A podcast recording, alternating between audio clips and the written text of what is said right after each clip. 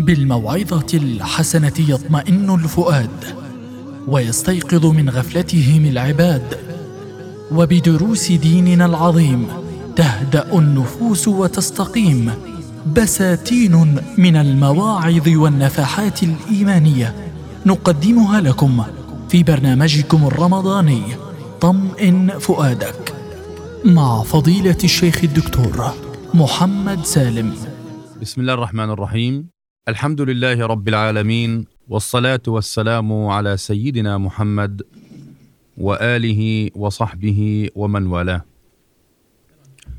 أما بعد مستمعي الأكارم مستمعو إذاعة الشباب أسعد الله أوقاتكم بكل خير ونسعد بلقائكم عبر هذه الموجة المباركة لنتحدث في ظلال موضوع مهم. إنه بر الوالدين والتحذير من عقوقهما. لا شك أن الناس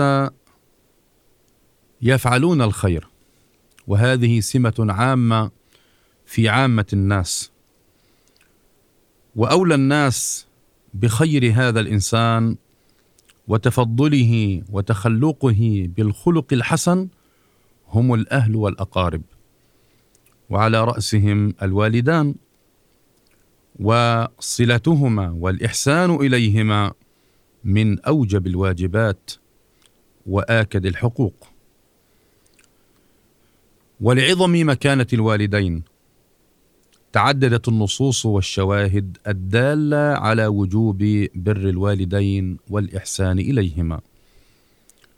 وكان التحذير الشديد من العقوق أو الاساءه إليهما ولو بأصغر لفظة أو أقل كلمة. مستمعي الكرام تعالوا لنتمعن في قول الله سبحانه وتعالى وقضى ربك ألا تعبدوا إلا إياه وبالوالدين إحسانا. إما يبلغن عندك الكبر أحدهما أو كلاهما فلا تقل لهما أف ولا تنهرهما وقل لهما قولا كريما. ما أجمل المعاني التي تفيض من هذه الآية المباركة؟ وقضى ربك قضاء دينيا وأمر أمرا شرعيا ألا تعبدوا أحدا من أهل الأرض والسماوات الأحياء والأموات إلا إياه سبحانه وبحمده. لماذا؟ لأنه الواحد الأحد الفرد الصمد الذي له كل صفة كمال والله تعالى هو المنعم المتفضل. على خلقه ونحن منهم. فأنعام الله سبحانه وتعالى تغمرنا كلنا فرادى وجماعات. نلاحظ أن الله سبحانه وتعالى لما قضى وأمر ألا يعبد إلا إياه عطف على هذا الأمر بقوله سبحانه وتعالى وبالوالدين إحسانا. ذكر بعد ذكر حقه بالعبادة من حقه البر والإحسان. ذكر وبالوالدين إحسانا أي أحسنوا إلى الوالدين بجميع وجوه الإحسان القولي والفعلي. لأن الوالدان هما سبب وجود هذا العبد سبب وجودك أيها الإنسان ولهما من المحبة للولد والإحسان إليه والقرب ما يقتضي تأكد هذا الحق ووجوب هذا البر. إن الله تعالى قرن عبادته بالإحسان إلى الوالدين. والرحمة بهما والعطف عليهما. وحذر وحذر وحذر من عقوقهما. والمراد بالعقوق ها هنا هو قطعهما وجحودهما ونسيان الفضل وإزعاجهما بالقول أو الفعل أو التأفف الذي نهينا عنه صراحة فلا تقل لهما أف. وقالوا لو أن الله تعالى علم كلمة أقل من أف لنهى عنها في حق الوالدين. فالأب والأم هما هما أساس وجود الأولاد في الدنيا وهما أكثر من يضحي ليكبر الأولاد. وأقصد بالأولاد الأبناء والبنات ليصبحوا أقوياء أشداء ومن الكبائر نسيان هذا الفضل أو تجاهله فضلا عن جحوده أو إنكاره. مستمعي الكرام إن بر الوالدين من الأمور البديهية التي دعا دعا إليها الإسلام بشكل خاص وأقرتها جميع الشرائع الأخلاقية السامية فلا أحد يستحق الإحسان والبر والعطف والحنوة أكثر من أمك وأبيك. اللذين سهرا على راحتك وحرموا نفسيهما من ملذات كثيرة من ملذات الدنيا ليمنحوك حياة كريمة تليق بك. ولا أحد يحب الخير لك أكثر من والديك. فهما أكثر من يقدم إليك ويعطيك وهما أكثر من يبسط يديه بالدعاء إليك دون أن ينتظرا من هذا أي مقابل.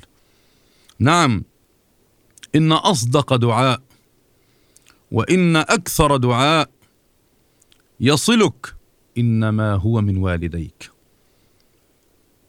ولا يرجوان أي مقابل لهذا لأنهما إنما يفعلانه بداعي الحب العميق لك والتضحية التي لا حدود لها من أجلك. واعلموا مستمعي الكرام أن صور الإحسان إلى الوالدين تتنوع. فهي كثيرة والإحسان إليهما لا يقتصر على حي... على وجودهما في الحياة فحسب بل يمتد إلى ما بعد وفاتهما. وهذا إن دل على شيء فإنما يدل على أن حقوق الوالدين لا يمكن الوفاء. بها ابدا مهما عملنا من أجلهم ويجب أن يكون الإحسان إليهما دائما ومستمرا دائما ومستمرا. إن العمل الوحيد الذي يكافئ معروف الوالدين وفضلهما علينا هو إذا ما كان أحدهما أو كانا في رق فاشتراهم الإبن وأعتقهما لوجه الله سبحانه وتعالى. نقلهما من العتق من الرق إلى الحرية.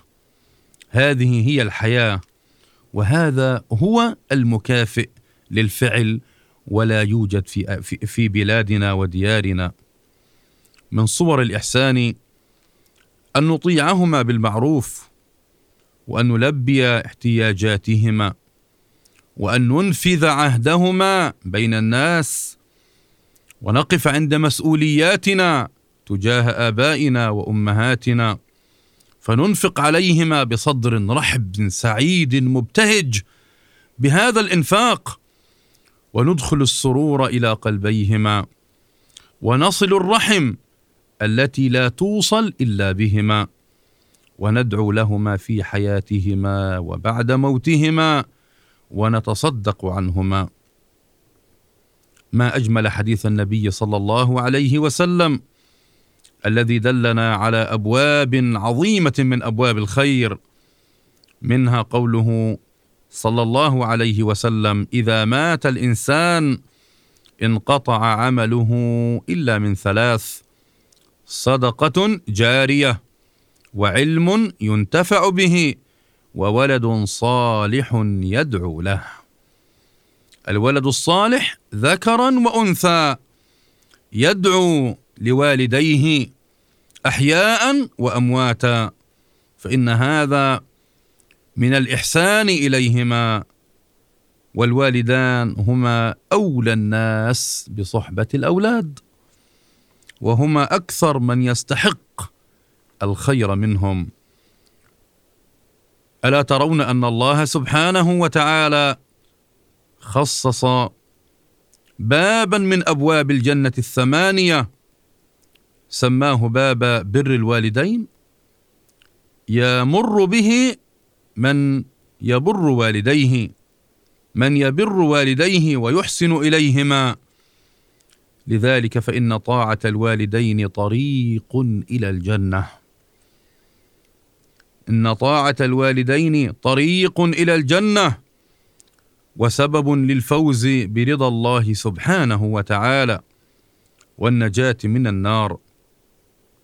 وإن الإبن ذكرا وأنثى وإن الإبن وإن البنت إن الذي يبر والديه ويحسن إليهما في الدنيا سيبره أبناؤه أيضا.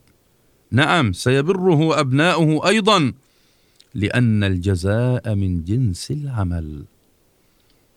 الجزاء من جنس العمل. كيف نعامل آباءنا؟ كيف نعامل أمهاتنا؟ سيعاملنا أبناؤنا وبناتنا. ومن يطع والديه سيكون قدوة حسنة لأولاده ليفعلوا مثله ويتعلموا منه والعكس كذلك.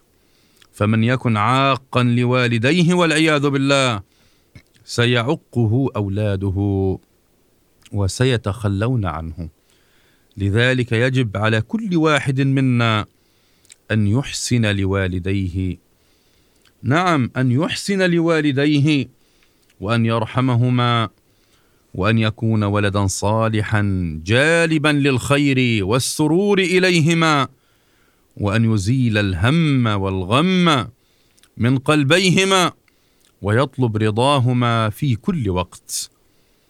مستمعي الكرام في نهاية هذا اللقاء أقول لنفسي ولكل مستمع مستمع من الأبناء والبنات. فكر الآن.